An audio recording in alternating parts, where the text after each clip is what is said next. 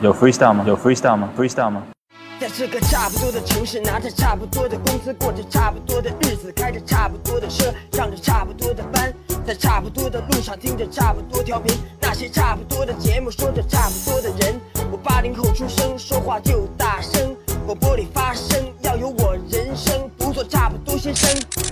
嗯 FM 八八九，你的财富 Radio，午后加点料。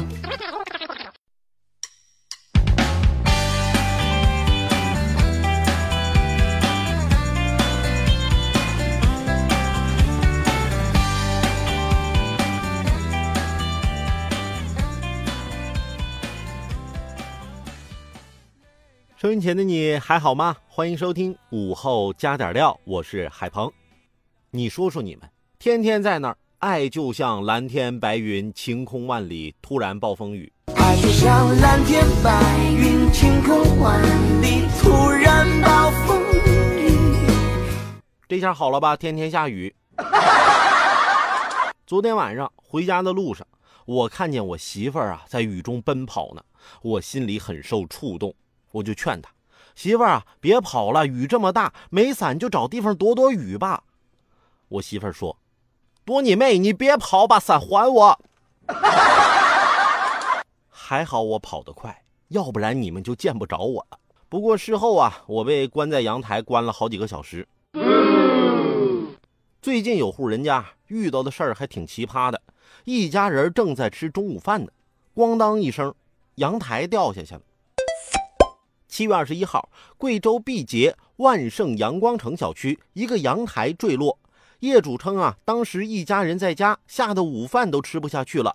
此次事故至少造成两户人家受到影响，幸好没有造成人员伤亡。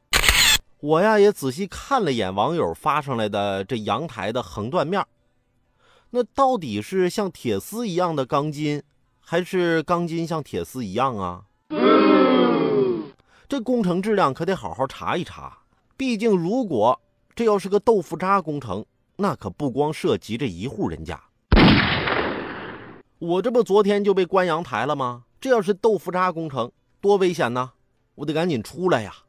我从阳台出来的代价呀，就是打扫卫生，